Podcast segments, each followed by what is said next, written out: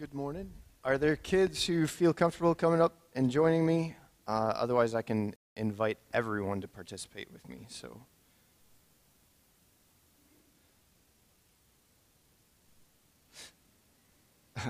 I don't know if that was forced fun or if that was enthusiasm. Thanks, Wyatt.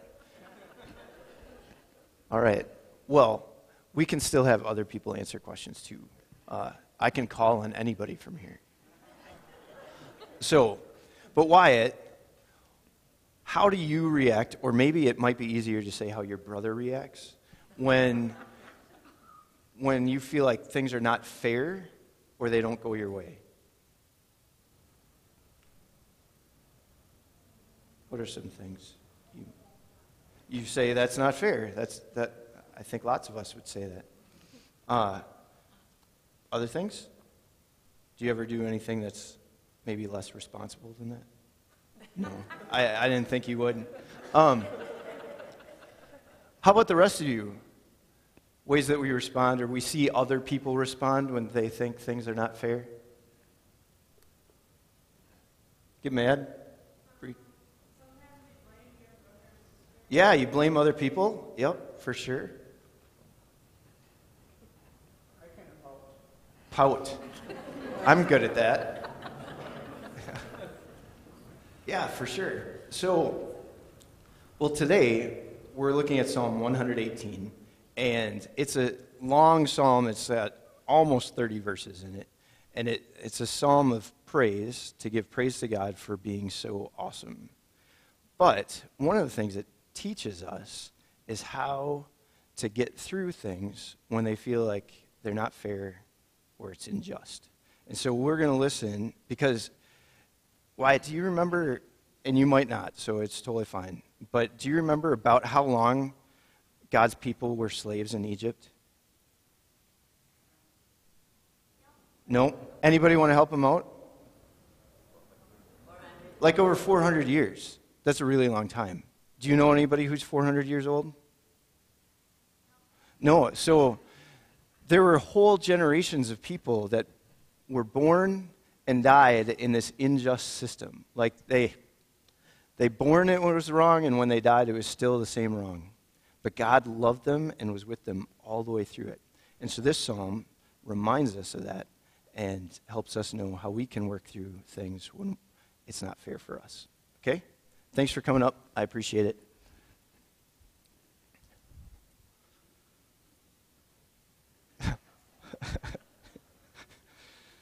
Psalm 118. I'm going to read the whole thing. It's long, but uh, I trust you can listen that long. Um, I invite you to turn in your Bibles and read along. The words are not on the screen today, and I should probably make sure the slides are getting close. Okay. We'll, we'll wait for that. All right. Give thanks to the Lord, for he is good. His love endures forever. Let Israel say, His love endures forever. Let the house of Aaron say, His love endures forever. Let those who fear the Lord say, His love endures forever. When hard pressed, I cried to the Lord. He brought me into a spacious place. The Lord is with me. I will not be afraid. What can mere mortals do to me? The Lord is with me. He is my helper. I look in triumph on my enemies. It is better to take refuge in the Lord than to trust in humans. It's better to take refuge in the Lord than to trust in princes. All the nations surrounded me, but in the name of the Lord I cut them down. They surrounded me on every side, but in the name of the Lord I cut them down. They swarmed around me like bees, but they were consumed as quickly as burning thorns. In the name of the Lord I cut them down. I was pushed back and about to fall, but the Lord helped me. The Lord is my strength and my defense. He, is my, he has become my salvation. Shouts of joy and victory resound in the tents of the righteous. The Lord's right hand has done mighty things.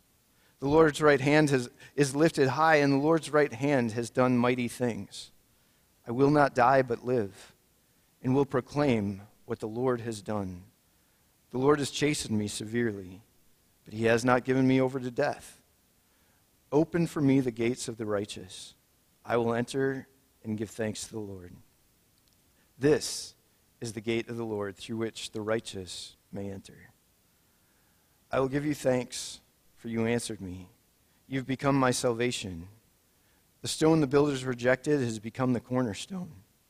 The Lord has done this, and it is marvelous in our eyes. The Lord has done it this very day. Let us rejoice today and be glad. Lord, save us. Lord, grant us success. Blessed is he who comes in the name of the Lord. From the house of the Lord we bless you. The Lord is God, and he has made his light shine on us. With bows in hand, join in the festal procession up to the horns of the altar. You are my God, and I will praise you. You are my God, and I will exalt you. Give thanks to the Lord, for he is good. His love endures forever. Let's pray. O great God of highest heaven, we come before you today, and we do give you thanks and praise because you are great and mighty, and you are here. You're among us. You know us, and you are at work. You never stop. And so we pray that as we reflect on your word this morning, that you would invite us in, that you would help us to see you more clearly, to believe you, to experience you, to trust you. That you do your work in us. That you'd be glorified and we would be your people. We pray this in Jesus' name. Amen. So, the first and last verse of Psalm 118 says this great declaration that we've heard throughout the Psalms Give thanks to the Lord, for he is good, his love endures forever. And as I've been reflecting on it this, the past couple weeks, preparing for this, it struck me a little differently. A lot of times we think, you know, we read these and we think, oh, that's a great way to praise the Lord when I'm happy, right? After I, when everything kind of falls into place, give thanks to the Lord for He is good. And that's kind of when we declare God's goodness, right? But I was challenged this week as I was thinking about all these crazy, nasty things in the news as we continue to wrestle through a pandemic that seems to be surging around us again. And football games are getting canceled, and we're wrestling with masks still. And uh, as I experience it, and I watch other people struggle to get along and have conversations about reasonable things, and learn how to disagree without just say, calling each other names, and um, all kinds of stuff. And, and I thought, well, it's not fair. Like all this stuff is lousy and miserable like it's not supposed to be this way. And I was challenged to hear this not as a declaration of something that we say just when we're happy and we feel like things are good, but as a declaration of God's people. Give thanks to the Lord, for he is good. His love endures forever. What a great thing to anchor our lives on.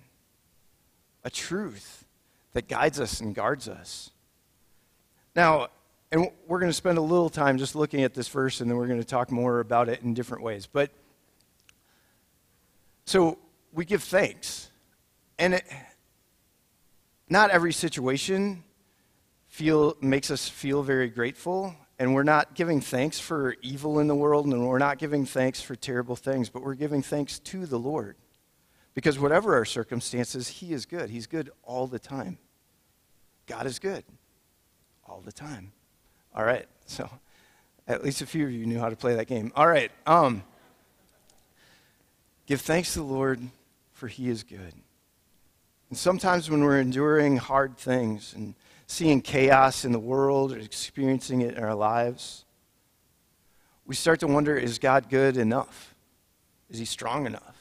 Will his goodness come through? It starts to look kind of dark and scary, and we can feel like there's this chance that something could overwhelm the goodness of God in our lives or in the world. But give thanks to the Lord, for he is good. His love endures forever. Through all circumstances, good and bad, God is good and he loves us. At any moment, we can repent from our sins, we can turn to God, and we can find Him with open arms, just waiting to welcome us in and lead us closer to Him. Give thanks to the Lord, for he is good. His love endures forever. His love never fails. And so we want to spend some time. There are all kinds of great pieces of imagery in the psalm that it would be really fun to talk about this morning, but I want to just focus on kind of this big picture thought and how we can apply it to our lives. And so, one thing that I think this psalm teaches us and invites us into is that we give thanks as an exercise of our faith. Because the Lord is our helper in our salvation. It's a great truth. Like the Lord is always here, always at work. He is our helper. That's who He is. And sometimes we can be wondering, like, what is He doing? Does He know that I'm here and struggling? And we can, but He is our helper.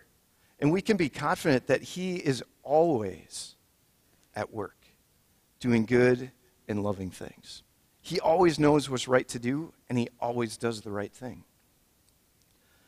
And so sometimes when we try to apply truths from Scripture to our lives, sometimes we think, oh, I'm supposed to give thanks. And we catch ourselves starting to pout or complain, and we think, oh, God said to give thanks in all circumstances. So Instead, so then we just find some way to twist it and say some positive thing, but still believe the thing that's kind of grunting inside us.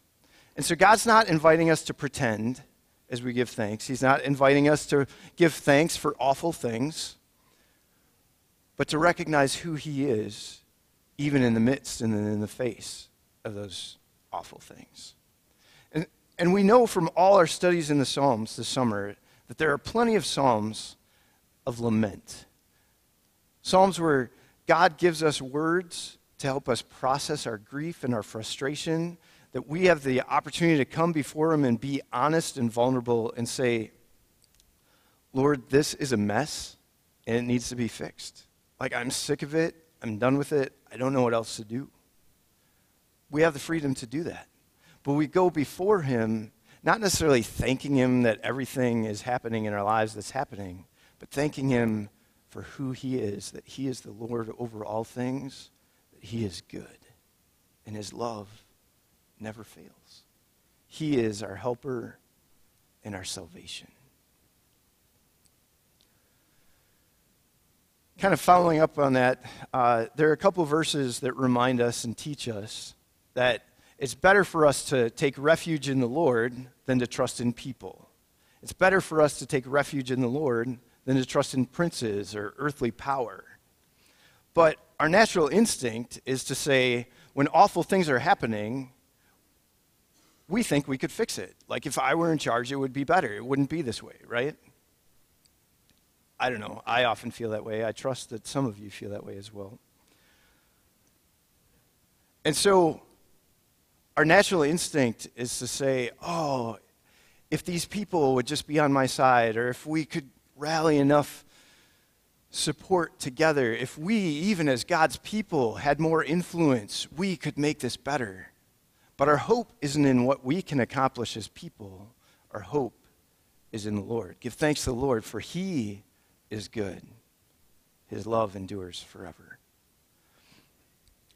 So, kind of the image that's built by this Hebrew word in the psalm where it says to take refuge is kind of this picture of running for cover. Like when these bad things happen and we're shocked and we're overwhelmed, instead of trying to like stand strong and figure it out and take control of our by ourselves, we're supposed to run to the Lord and let Him make us safe. Let Him envelop us and welcome us and embrace us. So the psalm reminds us give thanks to the Lord, for he is good. There's no question about it. He is good, and we can trust him all the time. His love endures forever. And even though there are times that our circumstances are impact us in such a way that we can wonder like is God really paying attention to me? Does he really love me as much as I thought he did cuz this is pretty messed up. The truth is, the Lord is good all the time, and his love endures forever through all circumstances, through all generations, through all human time. His love endures forever, it never fails. And so rather than trying to trust in people who can figure it out for us or make it better, rather than trusting in earthly power and having enough influence to fix it here on our own, we're instructed and invited to take refuge in the one who's able to handle us and handle all the things that are happening around us. Give thanks to the Lord, for he is good, and his love endures forever. There's also this passage, um, maybe it's worth reading again, uh, starting at verse 22. Uh, it's a verse that's quoted throughout the New Testament. It says, The stone the builders rejected has become the cornerstone. The Lord has done this, and it is marvelous in our eyes.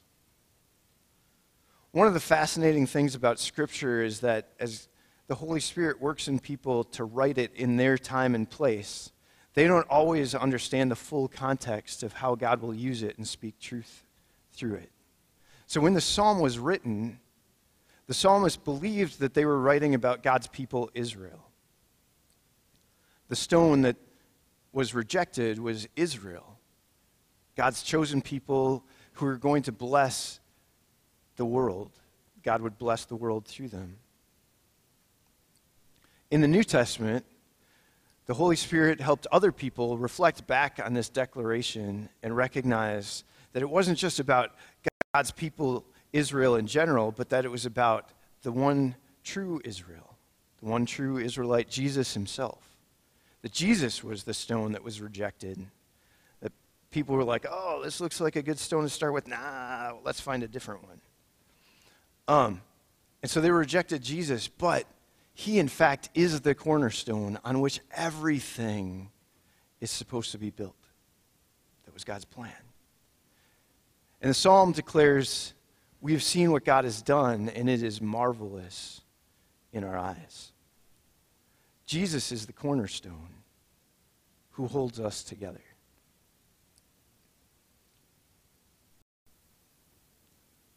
In our struggle with our circumstances, whether it's uh, looking at what's happening in Afghanistan, whether it's wrestling with uh, the pandemic in general or COVID in our own lives or in our own families, whether it's wrestling with financial struggles, whatever it is, whatever our circumstances,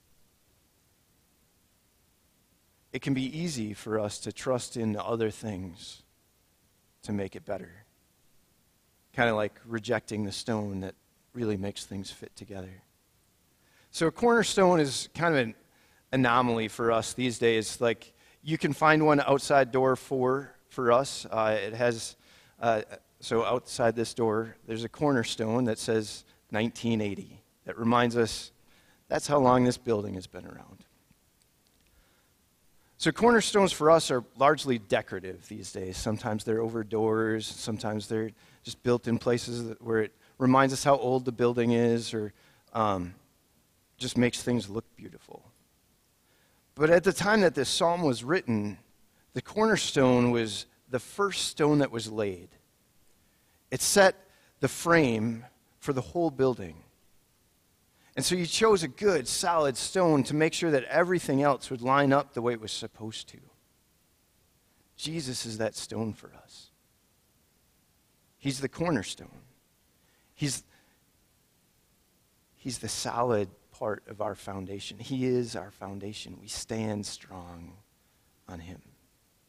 When we try to figure things out on our own, we can be tossed by the wind and the waves. But when we fix our eyes on the author and perfecter of our faith, Jesus calms the storm. He puts things in perspective. He doesn't make all the bad stuff disappear, he doesn't say it's unimportant, it doesn't matter, we shouldn't care about it. He doesn't even say we should stop trying to make it better. But instead of being overwhelmed and fearful about it, we look to Him and we find peace, security. The, the psalm describes as calling out to the Lord and being brought to a spacious place. Like, there's just room out in the pasture where we get to just kind of rest and know that we're, we're safe, we're at peace. We could see trouble coming from a long way, and we're, we're in a good place. We can breathe easy. One of the things that I find in my struggles with difficulty in my own life and feeling overwhelmed and fearful is not only do I sometimes question God, like, what are you doing? What are you waiting for? I've made it very clear exactly how you could solve this. Why haven't you just flipped the switch and make it happen? Or feeling like it's working out well for other people. Why isn't God's love filling me up that much and changing my circumstances so I can be like, hey, it's super joyful. But one of the things that I find, eh, that we find, when we fix our eyes on Jesus and recognize his power as our cornerstone, is that when we're in difficulty, when we feel like things are miserable and overwhelming, we start to wonder, how can this ever work out? What's happening in our world, what's happening in my life, what's happening in my family. It's easy to think that God has protected himself from the difficulty, that in his sovereign power over everything, he's just making decisions and making choices, and it's just playing out the way it's supposed to, the way he likes it, whatever, and we're just kind of falling between the cracks.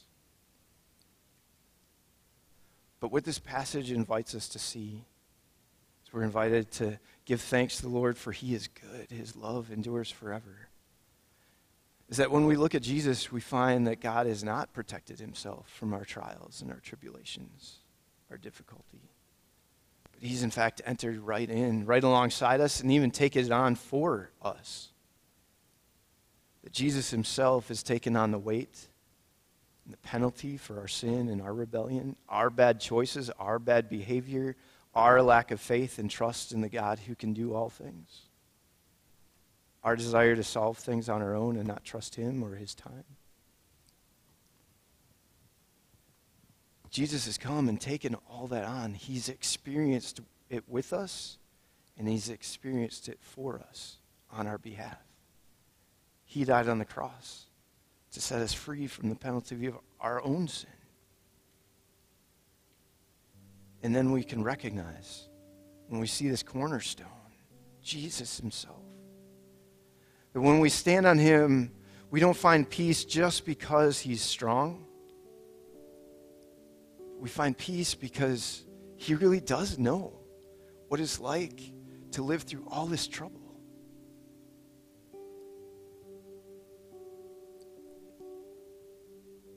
And he's the one who can give us life that doesn't end. It's not dependent on making these circumstances work out better. Sometimes we're rescued in this life, and sometimes we're rescued to experience the grandeur of who God is in the next place. That doesn't make the pain we experience here easy, but it also doesn't make it the most important thing. So, in this psalm, we're invited as an act of faith. Not just when we're joyful, not just when it comes easy to us, not just when we see God moving and pulling back the curtain and saying, Look how awesome I am. But as an act of faith to say, Lord, I, I'm really struggling here. I know you invite me to give you thanks in all circumstances, but this one's hard. I'm broken. I'm sad. I'm angry. But I know you're good. Help me see it. Help me trust you for that. You say your love never fails, it, it endures forever. I'm feeling like it's missing me right now, but I pray that you'd catch me. Help me experience it. Help me to live in the love that you have. Help me trust you. So, this psalm is a beautiful declaration of praise, but through it all, like, it reminds us of all these terrible times. Like the psalmist says, I was surrounded by all the nations. They were just bullying me, they swarmed around me like bees. But I looked to the Lord, and all that went away.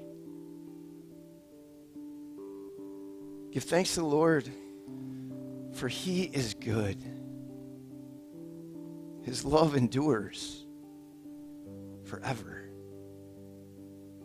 He's enough for us. And He's here. Let's pray. Father God, we come before you. We're not good at this, seeing you beyond our circumstances. It takes a long time to learn. Lord, as generations before us have, we've looked, we look out at the world and all the things that are happening, and we think, surely these are the signs that you're coming back soon to take us to be with you because how could anything make this work out? Things seem to be falling apart everywhere around us. But you are good. You are strong. You are a shield and our defender.